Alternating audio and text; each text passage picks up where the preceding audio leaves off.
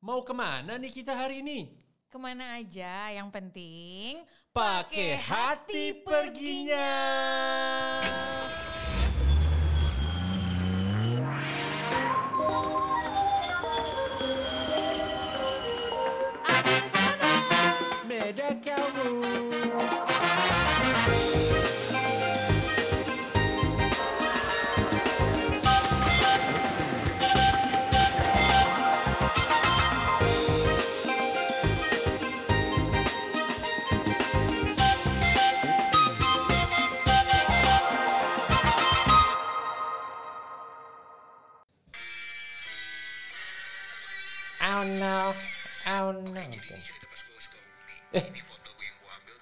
bagus Mat.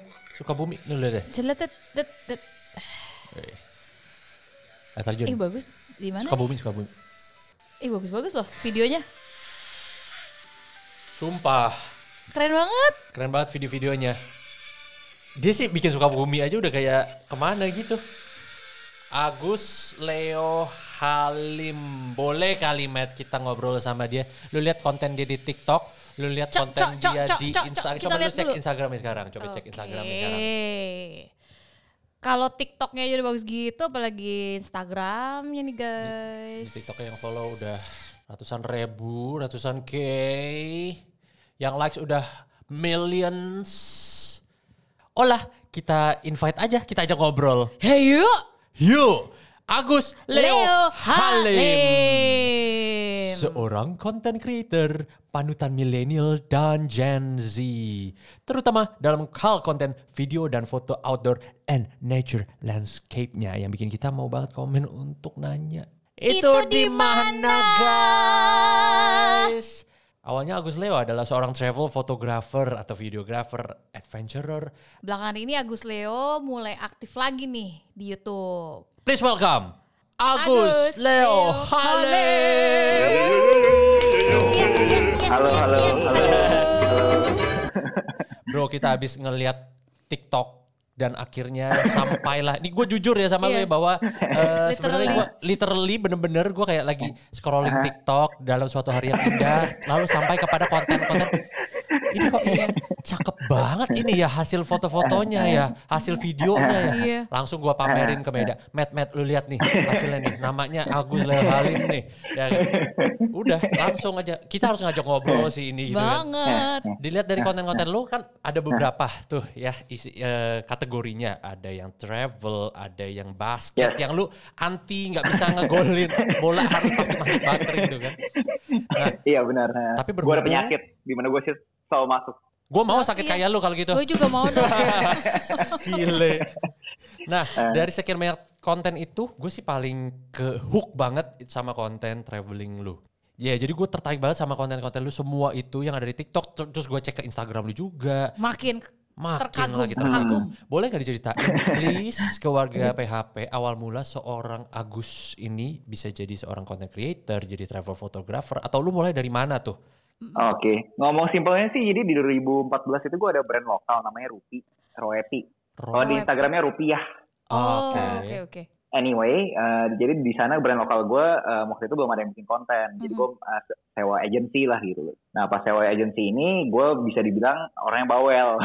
Hmm. bisa gue dapat gue dapat impresi seperti itu lah ini kok si Agus bawel banget ya gitu soalnya permintaannya banyak gitu terus akhirnya gue juga nggak enakan karena sama orang agensinya kan karena teman gue sendiri Iya, iya. Alhasil ya akhirnya gue coba self educate diri gue sendiri via YouTube. Iya. gimana sih cara bikin konten yang baik gitu loh. Ah, seperti apa yang gue mau. Nah dari sanalah berangkat Eh, berjalan gue coba-coba bikin konten. Eh gue post di Instagram kok menarik ya orang-orang suka gitu. Secara matrix-matrix komen likes em, orang-orang find it interesting. Sing- singkat cerita dari sana sih kalau ngomongin awal mulanya itu sangat accidental di mana gue dibilang bawel akhirnya ya gue kerjain sendiri Berarti lu nggak punya background. I thought lu kayak oh emang nih mah anak anak desainer nih, Iya, anak apa emang IT emang kek, eh, iya atau apa apa. kek emang emang udah biasa kali nih Mhm. pendidikannya itu. Jadi nggak sama sekali tuh. kalau ngomong pendidikan sih gue ekonomi ya sama bisnis ya jadi Waduh. sangat jauh ya Oh, connecting something. Banyak banget yang pengen gue obrolin, tapi mohon maaf karena podcast PHP ini adalah podcast travel, jadi kita akan bahas lebih ke arah yang travel gitu kan. Siap. Why travel? Apakah Nah. emang lu punya passion di sana eh, atau gimana? Atau memang peluangnya lebih besar aja lu lihat? Jadi ngomong simpelnya yang berkaitan dengan gue punya brand, brand gue Rupi ini kenapa namanya Rupiah? Karena gue pengen ngangkat nama Indonesia. Hmm. Nah dari sana gue mulai juga travel-travel Indonesia buat ngangkat gue punya brand. Oh. Nah berkelanjutan kebetulan gue punya main bisnis waktu itu ekspor, di mana gue punya klien itu Mhm. eh, ada di US, ada di Hong Kong, ada di Spanyol. Iya, iya. Nah jadi gue sekalian gue kerja eh, main bisnis gue, sekalian gue traveling. Nah jadi kalau ditanya kenapa travel, eh, kebetulan sejalan sama gue punya core bisnis sih. Ah, exporting. Jadi Hmm. sekalian lu pas lagi jalan-jalan, lu juga pakai kesempatan itu untuk ngonten. Untuk bikin konten. Ben- benar ya. agak agak oportunis ya kalau kalau di ngomongin seperti Ya itu. ya ya ya ya bisnis minded banget Iya, nih. Iya. Berarti di jalan dalam perjalanan sebelum menuju rapat ya meeting di suatu daerah, Ketemu orang, Konten. konten dulu. ketemu baru ekonomi bener, lagi. bener. Bagus banget. Ini satu kali mendayung, dua tiga pulau terlampaui. benar benar. Kurang lebih seperti itu. Berarti kan dimulainya nggak dari kamera atau langsung dari Handphone dulu. Iya, handphone dulu kah? Oh, oh. Atau emang udah niat bawa kamera? Oh, kalau ngomongin gear sih fun fact, aku masih dari dulu sukanya iPhone. Eh, Hmm. kebetulan dapat pasangan yang punya Fuji waktu itu. Oh. Nah, dari kamera Fuji itu em, ya aku coba-coba oh kayaknya menarik juga ya kamera gitu. Tapi aku berasa kalau ngomongin foto kayak nggak beda ya. kalau misalkan orang awam kayaknya susah ngebedain foto, Ah, tapi kalau oke. video baru kelihatan beda kan. Iya, iya, iya. Nah dari sana aku baru mulai mempelajari kamera. Jadi kalau ditanya awal-awal sih em, iPhone dulu sih dulu. Habis itu akhirnya baru berjalan ke kamera yang fokusnya lebih ke video. Oke. Nah, tips waktu itu bikin konten video yang oke dari eh, handphone, Handphone. terus ngebedain untuk ini untuk IG story, ini untuk TikTok. Gimana lu bedain tuh di keduanya tuh? Gue mau persimpel sih, justru gue gue gue nggak bedain ya. Oh jadi video yang lo Nah. pakai di TikTok itu adalah video juga akan lo upload di IG story kayak gitu ya? Iya, gue sih eh, mempersimpel ya. Gue ngeliat itu sebagai distribusi ya. Jadinya em, satu konten yang gue Iya. bisa distribusikan ke platform A, B, C, D, F, G gitu. Dan gue yakin bahwa banyak sekali warga PHP sini kan yang memang bukan juga professional photographer gitu. Jadi mereka pun pasti akan banyak Hmm. bertanya-tanya, oke, gue juga punya iPhone atau atau handphone-handphone lainnya lah, Hmm. brand-brand lainnya. Walaupun kita tahu memang hasil iPhone lebih baik gitu ya kadang ya. Nah, tapi Sering ya, bukan kadang sih Iya, ya. Pecinta Apple nih guys. Ayo, apakah akan ada perdebatan di sini jadinya? Nah, nah, sekarang pertanyaan gua mewakili mereka, gimana cara gua bisa foto, nih minta tips gitu ya, gimana cara gua menghasilkan foto-foto dan konten-konten yang kualitasnya seperti kualitas kamera walaupun kamera eh, DSLR lah apalah segala macam, tapi eh, hanya menggunakan handphone yang kita punya di tangan kita. Iya. Oke, kalau ini, karena ini sifatnya audio, gue agak susah menjelaskannya. Tapi Ya. kalau triks yang paling gampang adalah orang-orang tuh kalau bisa fotonya itu via Lightroom Mobile. Itu apps gratis, di mana Hmm. kalian bisa foto itu pakai raw files, RAW, Oh, di oh, files, nantinya dot, ya, art- jadi artinya nanti eh, dot .dng. Oh. Bedanya apa sama JPEG? Eh, kalau misalnya JPEG, colornya itu udah saturated dari dari kare- kalian punya gear. Kalau misalkan raw file, kalian bisa lebih fleksibel memainkan colornya. Oh. Oke, boleh diulang tadi nama apps-nya apa? Lightroom. Lightroom Mobile. Lightroom Mobile. Hmm. Jadi caranya adalah kita download Lightroom Mobile, kita masuk ke apps Hmm. itu setiap kali kita mau melakukan foto. Yes, benar. Di mana itu Oke. ada satu em, settingan yang di mana itu instead of JPEG Iya. bisa taruh di .dng. Oke, Hmm. kalau video bisa pakai apps ini juga. Eh, bisa, tapi aku nggak rekomen ya. Nah, kalau video gimana tuh Gus enaknya? Em, aku agak mempersulit video karena kebetulan aku udah ada subscription ke Adobe. Mm-mm, Jadi aku edit video semua pakai desktop. Nah. profesional jadinya. aku jadi kayak salesman Adobe ya hari ini. Lumayan, nggak apa-apa, nggak apa-apa. Eh, Di Bapak endorse, di endorse berapa Pak? Iya. Ada nggak alat-alat bantu yang lu perlu bawa ketika lagi, I mean untuk pro- untuk non profesional ya, buat yang teman-teman Mhm. PHP yang emang ya, oh ya kita ke Jogja, ya kita foto-foto. Mungkin ada nggak alat yang bisa ngebantu mereka untuk ha- menghasilkan foto-foto yang lebih oke? Ngomong simpelnya sih em, props props ya. Kayak contoh mungkin kalau di Jogja ke mana gitu mungkin ada eh, scene yang bagus tapi kalian punya dress atau kalian punya w- apa namanya baju kurang memadai gitu loh. Iya. Jadi kalau kalau kalian cek gue punya Instagram atau gue punya karya-karya di sosmed, Iya. eh, kadang-kadang gue suruh pasangan gue itu pakai baju yang bisa berkibar. Fungsinya apa? Buat ada motionnya. Oh. Jadi kalau misalkan ada Gituan, ya. Jalan-jalan gitu ya mereka ada motion, Mhm. dressnya pun berkibar jadi lebih so-called dramatik lah. Hmm. Berarti kayak dress-dress Jadi bahannya tuh yang flowy gitu-gitu ya. ya kalau bisa cari props-props yang bisa mendramatisir eh, foto tersebut. Nah kalau untuk cowok gua rasa lebih gampang. Cukup buka baju, engagementnya lebih tinggi gitu ya. itu agak agak unik ya emang ya. Tapi nggak nggak cuma cowok sih, kayak cewek juga deh, same thing deh. Ah, iya, cuma nanti eh, eh, masuk ke report-report yang lain tuh Iya. jadinya kalau Oke, sekarang kita bahas kalau dari seorang Agus sendiri, ada nggak must have gears yang akan Agus bawa? Ya kalau ngomongin em, gear yang lumayan mungkin drone, tapi kalau misalnya gear yang biasa aja, aku biasa pakai eh, bawa itu sih em, apa namanya Ah, bahasa Inggrisnya prism, PR, PRI, SISM, prism. Eh, fungsinya kayak kaca gitu. Kalau kakak Iya. deketin ke kamera tuh jadi kayak ada reflection reflection Oh, gitu. yang bentuknya kayak segitiga ya? Kayak Iya berlian. benar. ha. Oh, Nah, iya, jadi iya, to- iya, iya, iya. Aku buat tuh. estetik gitu. Iya. Ah prisma, Prisma, eh, ya. itu bahasa Indonesia itu deh. Nah, Yang jadi kayak ada kilauan-kilauan eh apa namanya? Pantulan. Pantul Iya, iya, kilauan, iya. pantulan Apa sih pantulan. Benar. kilauan-kilauan? Sinar berwarna-warni gitu kan. Nah, benar ya buat lebih estetik. bawa alat sebanyak itu untuk eh, satu kali perjalanan biasanya gimana tuh cara ngepacknya? Atau semua alat fotografi? Aku punya tas sih isinya semua gear ya. Jadi kalau aku ada selalu pakai tas backpack sama tas cover, biasanya tas backpack aku itu semua gear sih. Dan biasanya itu kadang-kadang juga dipermasalahkan di airport Nah, karena katanya ini ini lebih 20 kilo. Terus gimana ngatasinnya? Em, ya a- aku minta tolong sih, aku bilang ke fotografer segala macam, ya di lab gue sih. So far sih sampai sekarang belum minta disuruh bayar ya. Oke, it- ini sorry, berarti segala gear lu fotografi itu lu masukin koper dan lu check inin ke dalam pesawat atau lu hand carry? Bukan Hand carry? hand carry di backpack gue. Oh di backpack lu lu lu bawa-bawa terus dan lu Iya selama makanya Heeh. mereka ribut. Oke, dan selama ini lu berhasil mengatasi itu dengan merayu ya istilah gampang. Merayu apa? eh, uji ini nih, yang mana yang paling gede ininya, ngototnya. Apa? Oh, adu urat. Ya durat itu Aduh, dia. Iya, iya. Ya gue influence mereka. Oh, influencer. influencer. Oke, oke kita dan so far lolos ya nggak pernah ada akhirnya harus dicegat nggak boleh dibawa masuk gitu gitu so far lolos. So, so far sih lolos ya. Ja- Mungkin moga-moga nggak ada orang em, airport denger ini ya. Kalau ada. Iya, jadi Kalau salah ada saya minta maaf ya Pak ya. Iya, iya, iya. Di, eh, di airport lolos nih, bisa kita bawa masuk ke negara tujuan gitu misalkan, ya. Nah, setibanya di sana namanya, apalagi kita ke Eropa nih, kita tahu bahwa ini negara Eropa itu kota-kotanya penuh dengan cofet-cofet yang sudah sangat terstruktur, Hmm. ya kan, udah mafia levelnya gitu-gitu. Hmm. Nah, lu gimana ketika udah sampai di sana nih, lu jaga segala belongings lu, barang-barang lu, kamera lu, drone lu segala macam, lu kan taruh backpack gitu misalkan. Apakah lu semua taruh di satu Hmm. backpack dan lu seal atau lu gembok atau gimana gitu untuk menjaga safety-nya si barang-barang eh, perabotan gear lu ini? Em, so far sih belum ada kejadian copet-copet gitu ya. Mhm. Eh, karena gue kan pakai backpack ya, jadi mereka bener kalau misalnya nyopet harus bener kayak narik gue juga kan. Em, jadi kalau gue punya kalinnya sih, contoh di Paris itu kan terkenal banget dengan copet. Hmm. Em, pas gue ke Paris pun, Iya. gue juga setiap kali gue mau syuting, gue pastikan backpack gue itu bukan gue taruh di lantai, tapi gue juga bawa bawa pas gue syuting.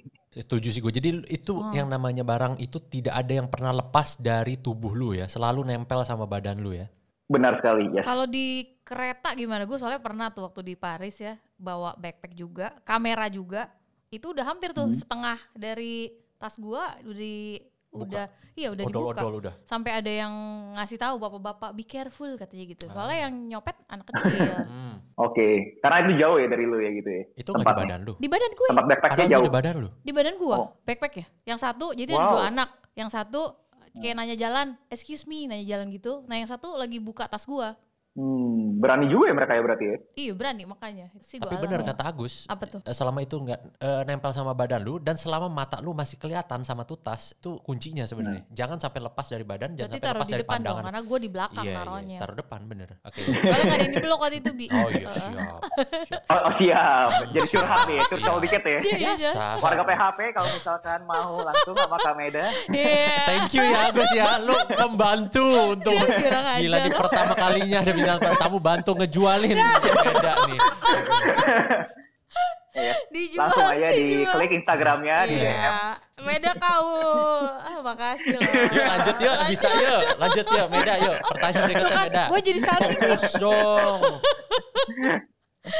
Eh tapi gue pernah denger loh di apa namanya, sering denger di di TikTok sih. Mhm. Bahwa it's not about the gear, tapi it's about the story of the picture, ya kan? Mhm, Nah, mhm. itu gimana sih cara ngelatih kita nih mata-mata awam ini buat melihat sebuah pemandangan atau situasi atau objek untuk dijadiin sebuah foto atau video yang nanti hasilnya bisa bercerita. Wow, bagus pertanyaannya. Eh, eh, pertanyaan berat ini jatuhnya Iya. workshop ya. Simpelnya. Eh malo malo. Mahal nih jadinya Mahal nih ya. guys. Argonya jadi nyalain ya. ngomong ma- makro ngomong makronya sih kita Ya. eh, kita belajar dari film-film yang kita nonton di sinema lah ya, di bioskop di mana kan pasti ada karakter Ya. eh, protagonis antagonis terus Oh. ada tuh karakter pasti ada tantangan halangan Iya. Habis itu ada ada klimaksnya ada anti klimaksnya terus Iya. ada endingnya kan Iya. nah jadi dari makro konsep itu coba diterapkan di foto sih nah di, gimana cara menerapkannya bagaimana itu ngomong simpelnya Mm-mm. praktis Gimana tuh contohnya? Gimana em, ya praktisnya ya coba ciptain karakter. Contoh kalau misalkan kita ngomong paling simpel sekarang platform yang lagi ngehits kan TikTok kan. Gue Hmm. ciptain karakter di mana gue ada karakter gue shoot nggak pernah miss. Mm. Oh ya iya kan? iya iya. Nah itu kan Ya. itu, itu karakter kan. Di mana eh, di mana orang kan jadinya bisa relate sama karakter ini gitu. Iya. Dan kalau orang-orang lain juga, di mana gue nggak membenarkan, tapi setiap orang punya jalan masing-masing. Tapi ada orang yang menciptakan karakter sultan kan. Ya. Iya, betul betul. Nah, ya itu kan di, di apa ya ngomong kasar dimakan kan konten-konten seperti ini dimakan sama orang-orang Habis. Em, kita kan. Lahap, Hmm. lahap banget tuh. Hmm. Walaupun gua gua, gua on the record gua nggak membenarkan ya semua orang Iya. punya Iya. Cara mengkonsumsi kontennya, tapi em, kalau ngomong gimana cara bikin storytelling yang baik Iya. harus bikin kayak di bioskop sih gitu. Oke, jadi eh, tips dari lu adalah dimulai dari personal branding ya kata lainnya kalau menurut gue ya. Mhm. Jadi membuat karakter lu sebagai karakter kemudian baru Hmm. dilanjutkan dengan eh, apa namanya? mulailah baru Isi. isi dari Dari video yang sesuai dengan karakter, karakter, yang itu. dibuild. Mm-mm. Benar, jadi setiap kali gua ketemu suatu tempat, gue Iya. mikirin gimana caranya gue bisa ngeditnya sih. Itu setiap kali gue foto, gue pasti mikir bahwa em, cara ngeditnya gimana ya antaranya ya. Karena fun fact, Mhm. gue kan nggak begitu suka pakai tripod nih. Ya, oh, oke. Jadi em, jadi gue fotoin cewek gue, terus cewek Hmm. gue fotoin gue, terus nanti gue photoshop. gitu. Oh, jadi digabung ya. Jadi foto masing-masing kemudian digabung, dengan Digabung. Photoshop. Benar, iya. Ah, menarik sekali ini. Iya iya. Kan ada tuh fotografer-fotografer yang ini gue pernah nih difoto sama fotografer yang anti Photoshop. Nah, lu seberapa jauh lu akan memfotoshop Edit. Hmm. atau mengedit sebuah Karya lu. iya, Pertanyaannya seberapa anti ya? Seberapa- Pertanyaannya apa nih? seberapa jauh lu bisa apa Mau. namanya? Mau, oh, oh. Oh, em, ya ini subjektif lah ya. Mhm. Tapi kalau ngomongin em, Photoshop itu salah, Photoshop atau Lightroom ya, itu Iya. gue rasa itu salah satu tools yang gue bener-bener coba tekunin sih. Oh. Karena gue tahu gue nggak punya background fotografi, Iya. em, di mana gue kalau ketemu orang-orang yang bener kayak fotografi yang dari du- tahun 2000, bukan dari tahun 2010, Mhm. orang-orang yang fotografi tahun 2000 tuh anti banget sama yang namanya Lightroom sama Photoshop. Betul. heeh. Mereka Hmm. bilang tuh kalau misalkan lu udah foto dari kamera ya itu hasilnya gitu. Iya. Nah itu kan gue bisa bilang ya gue lahir di zaman yang berbeda kali ya. Iya, iya. Di mana kalau gue dibilang. ngeliatnya adalah Photoshop dan Lightroom sendiri tuh another craft lo, itu another mastery lo gitu. Ah, iya, iya, Jadi iya. em, mungkin gue nggak bisa em, head to head sama mereka di composition rules of third-nya, tapi gue Mhm. pengen coba eh, membedakan diri gue di cara editnya gue. Jadi kalau Editnya. ngomongin anti sih gue nggak gue nggak anti sih. Dan kalau ngomongin seberapa jauh gue edit ya, di mana menurut gue masih agak real lah ya, jangan sampai terlalu Yep, fantasi. Gitu. Mhm. Oke, apa best life lesson yang lu pelajari selama lu lu udah berapa berapa lama sih nih? Berapa puluh tahun, berapa belas tahun udah jadi travel photographer dan content creator ini? Eh, lima tahun kali 2016 tuh ya. Oh 2016. Oke, selama lima tahun ini Nah. ada nggak best life lesson yang lu dapat? Edit sih. Eh gue rasa edit itu get eh, bad rap ya, bad rep representation ya. karena edit kayak berasa kok lu edit edit banget sih gitu. Hmm. Betul. Tapi gue berasa um, at, at the whole kayak makro konsep ya, gue ngomongin mikro ya. Gue ngerti kalau mikro apa, kalau apa pun diedit gitu. Tapi secara makro gue rasa emang hidup tuh harus diedit kan, harus di curate kan. Hmm. Like yang konten yang kalian konsumsi kan kalian nggak bisa terima mentah-mentah kan. Kalian harus edit konten apa yang harus masuk ke otak kalian, konten apa yang kalian harus tendang kan. Ya, Iya, ya, iya. Jadi itu sih lah eh, life lesson yang gue secara nggak sadar gue ambil bahwa editing ini is not just um, editing pictures gitu. It's editing my own narration. What should I consume? Balik lagi ke story yang lu build. Mm-mm, Bener. Yes. It's not about the year, Hmm, but the story narasi- that you nah, make. Ya, narasi apa yang lo pengen tell your own self gitu. Hmm. Ini kayak Agus ini bener-bener punya eh, a genuine, genuinely seorang influencer sih Betul. ini sih. Setuju. Bener-bener Iya. ya, how how you influence gitu. Kayaknya ini topiknya kita ganti nih, bukan masalah fotografi, tapi how to be a better travel influencer. Iya, nih, betul. ini. Karena dari tadi memang prinsip-prinsipnya Auto ngefans nih langsung. eh, how you influence in a good way. Iya. Dan selalu ada ada apa ya? Ada moral lessonnya di balik apa pun Eh. yang dia ceritain tadi. Tapi emang Eh, ne- negatifnya negatifnya nih orang overthinking banget ya. bisa bisa Iya, iya, iya. bisa. Eh, bisa bisa. Ini ngobrol sama Agus selalu dua sisi nih gue Iya. lihat tadi. Dua Bapak punya dua kepribadian ya Pak? Saya lihat ya Pak. Bipolar nih kayaknya orang. Bipolar nih Iya. kayaknya nih orang nih. Gawat deh. Pertanyaan lagi nih, ini gue juga penasaran sih gimana caranya lu uh, build your apa ya bisa dibilang karir ya atau kerjaan di travel fotografi kan. Dari Mhm. kan gue denger-denger harga lu mahal nih. Nah dari harga yang dari siapa lu? ada banyak yang bilang lu kalau lihat komen-komen itu, itu banyak yang bilang kok lu mahal banget gitu. Wah, coba lu klarifikasi tuh Gus tuh. Hmm. Kenapa dibilang mahal Kalau gue sih, gue nggak mau klarifikasi. Gue pengen tahu cara dia jadi mahal tuh gimana. Oh, iya. Nah, kan buat kita belajar. Ya. Iya. Eh, komentar pertama mungkin mahal itu subjektif lah ya. Oh benar, Setuju. setuju. Setuju. Hmm. Lu Terus aja miskin berarti. Ya gitu. Em, terus eh, komentar kedua gue sih em, kebetulan emang klien-klien yang sering kerja sama sama gue sih lebih klien di luar sih. Oh, Dan kalau ditanya bagaimana caranya gue bisa build em, Agus ini lebih keluar ya dari gue punya konten Instagram ya. Kalau kalian perhatiin konten Instagram gue kan ngomong bahasa Inggris tuh, Oh, iya, walaupun pas-pasan. Oh. Eh, dan uh, akhirnya wow. dari sana orang-orang notice gitu loh kayak gue ada salah satu Fortune 100 brand Mhm. tahu gue ya karena dari Instagramnya gue gitu. Dan lu juga gue perhatiin lu kayak lagi initiating a movement yang di- disebut kayak hashtag creator economy ya. Mhm. Boleh gak tuh diceritain tuh? Ben- Menarik banget tuh soalnya. Em, jadi em, konteksnya itu adalah di 2019 gue pengen bikin satu travel planner app di mana gue mau bantu semua traveler itu punya em, satu aplikasi yang dia bisa atur dia punya itinerary. Hmm.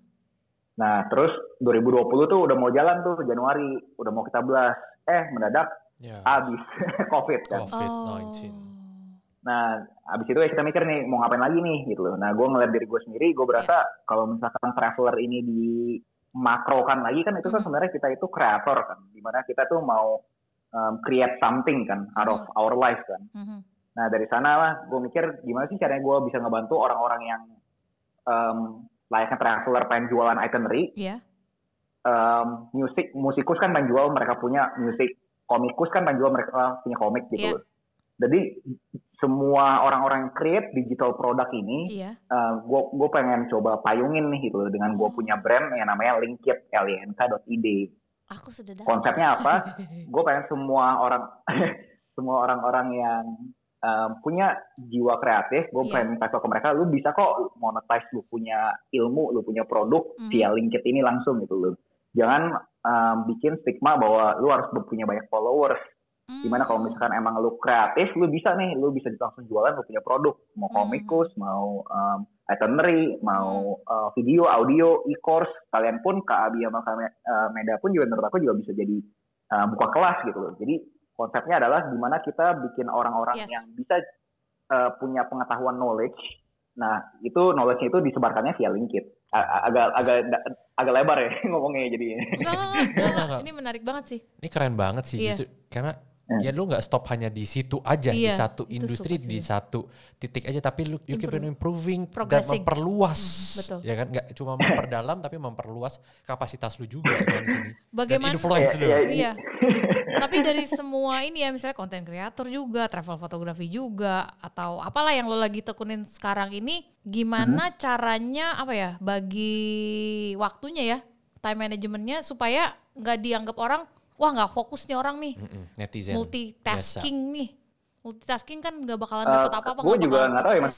bikin Gitu. um, barusan bikin YouTube videos terhadap um, specific knowledge gitu. Ya. Ini Masa nggak fokus itu agak nggak fair ya, karena gue berasa itu kan gue ngeliat itu Venn diagram tuh, Venn Hmm. diagramnya Venn diagram satu fotografi, Venn diagram dua um, videografi contohnya. Mhm. Nah irisannya itu kan juga bisa jadi kita master kan. Iya. jadi gue nggak berasa um, narasi di mana kasih tau bahwa lu harus fokus ke satu Venn diagram doang, gue berasa nggak applicable di gue gitu. Kenapa gue nggak bisa masterin irisannya itu? Kenapa gue harus masterin di satu Venn diagram? Kenapa nggak bisa 10 Venn diagram ini gue masterin di irisannya gitu? Ya, ya. Jadi nyari Nah, titik tengahnya terus- itu ya. Benar. Nah kalau ke ngejawab gimana cara ngebagi waktunya sih, so far sih masih kebagi dari ngerjain gue punya startup, bikin Iya. YouTube videos, bikin TikTok, bikin eh, Instagram. Eh, so far sih masih kebagi, Eh, tapi nggak ada kayak bener-bener gue bagi as in kayak gue taruh di kalender gue jam sekian jam sekian gitu sih nggak ada sih. Oh, berarti worknya based on intuition juga dong? Eh, Oke, to be to be fair, jadi eh, ngejar tayang sih ya. Jadi kalau YouTube itu gue taruh dua hari sekali. Dan biasanya kalau gue mulai hari gue, gue ngomongin eh, lebih ke linkit startupnya gue. Jadi 4-5 jam pertama hari gue itu lebih Iya. ngomongin linkit sih. Nah setelah dari 4-5 jam itu gue ngomongin linkit, nah itu baru gue lari ke gue punya eh, sosmed. Jadi lu punya you- set your own timeline and time goal gitu ya. Iya, gue time bracketing lah ya, ngomong kerennya. Ah ya ya ya ya ya ya ya. Aku mah dari Iya. kampung apa tuh tam. Tak ngerti aku. Aku sih banyak banget sih. Gue gak nyangka akan selebar itu, ini iya. nih jadinya. Gak cukup satu episode sih ini kalau mau bahas Eh, semua nih. Ini, ini orang terlalu gak fokus nih kayaknya nih. Nggak, tapi gue suka yang kayak gini justru. Dan Iya. justru yang gue pelajari adalah ada ada satu hal yang menarik adalah tadi dari 10 lingkaran itu ditemuin di tengah sebenarnya bisa ketemu satu titik tengah itu loh yang Benang merahnya benang kali merah. ya. Dan Hmm. justru itu yang bikin lu jadi spesial. Betul. Iya gak sih? Jadi itu ya itu argumen gue ya, tapi Iya. banyak orang gak setuju sih. iya banyak banget, banyak banget. Orang tuh jadi ngerasa bersalah gitu kayak misalnya udah megang ini, udah megang itu. Aduh gua nggak fokus nih orangnya semua pengen gua kerjain. Sering Benar. denger? Nah. Iya. tapi terbukti kok Agus berhasil. Hasil. Mahal lagi, mahal. Mahal gitu kan. Netizen mau yang mahal, nah belajarlah dari Agus tuh. Jangan di jangan diinin aja, Iya. dikomenin aja, dipelajari juga. Oke, Aku paling eh, mau kasih tahu aja ke kalian kalau misalkan warga PHP eh, jangan lupa konsumsi konten yang emang kalian suka, yang emang ada dagingnya, Hmm. yang emang beneran ada value-nya. Hati-hati konten itu like-nya rokok bisa bawa penyakit. Konsumsi Wah. konten juga yang baik lah gitu. loh. Jangan biarkan keterbatasan kalian, contoh jir atau apa pun itu bikin kalian berhenti berkarya, terus dia berkarya terus gitu. loh. Betul, betul. wah itu bagus, Setuju, itu bagus, setuju. itu Heeh. bagus. Iya iya, jangan Hmm. sampai aduh Belum handphone punya gua, nih. gua belum punya iPhone nih, Iya. masih masih pip gitu ya, jangan. Benar. Ya jadi gua gak mau menghasilkan. Udah punya iPhone, aduh belum 12, baru 7. Ya, benar. Hmm. Ya. Udah dapat 11, maunya 12, ntar maunya 13. Iya kagak berkarya-karya, kagak move-move ya. Oke, oke. That's a Iya. really good input dan insight. Thank you so much Agus for And your very time. Ya. insightful Thank you juga ke Meda sama Kak Abi. Aduh, seneng banget Get nih it. kita. Ya ampun. Udah udah di subscribe cha- YouTube channelnya juga, udah Iya. ditontonin juga, seru banget. Oke, Matt, sekarang daripada kita kalah ngonten sama Agus, mendingan kita pelajarin gerakan TikTok yang baru. Coba yang mana Apa nih? itu? Mana ya? Nih biar lu nggak karena eksis, ayo lu coba belajar joget ini. Coba Gue coba. tuh paling gak bisa joget. Bodoh, ayo gue Kiri coba rekam. kanan dia gak bisa. Ini nih, ayo coba sekarang. Saya tega banget sih. Ikutin Eh, aja. gak mau, gak mau. Abi aja. Gue gak bisa. Kalau bisa gue mau Lu deh. kira gue bisa tadi? Bisa, jago banget. gerak Ih, doang. apaan? Pantat tuh langsung kayak piung gitu. Lemparnya jago banget. Padahal tepos. Iya, tapi, bisa jago. menonjol. Nah, kalau gua- padahal lu gak tepos. Enggak, gue tapi pantatnya tidak ada. menonjol. Gak bisa soalnya. Lu tidak menggunakan kapasitas yang sudah lu miliki. Wow. Nanti pantat lu diambil sama Tuhan lu baru tahu rasa.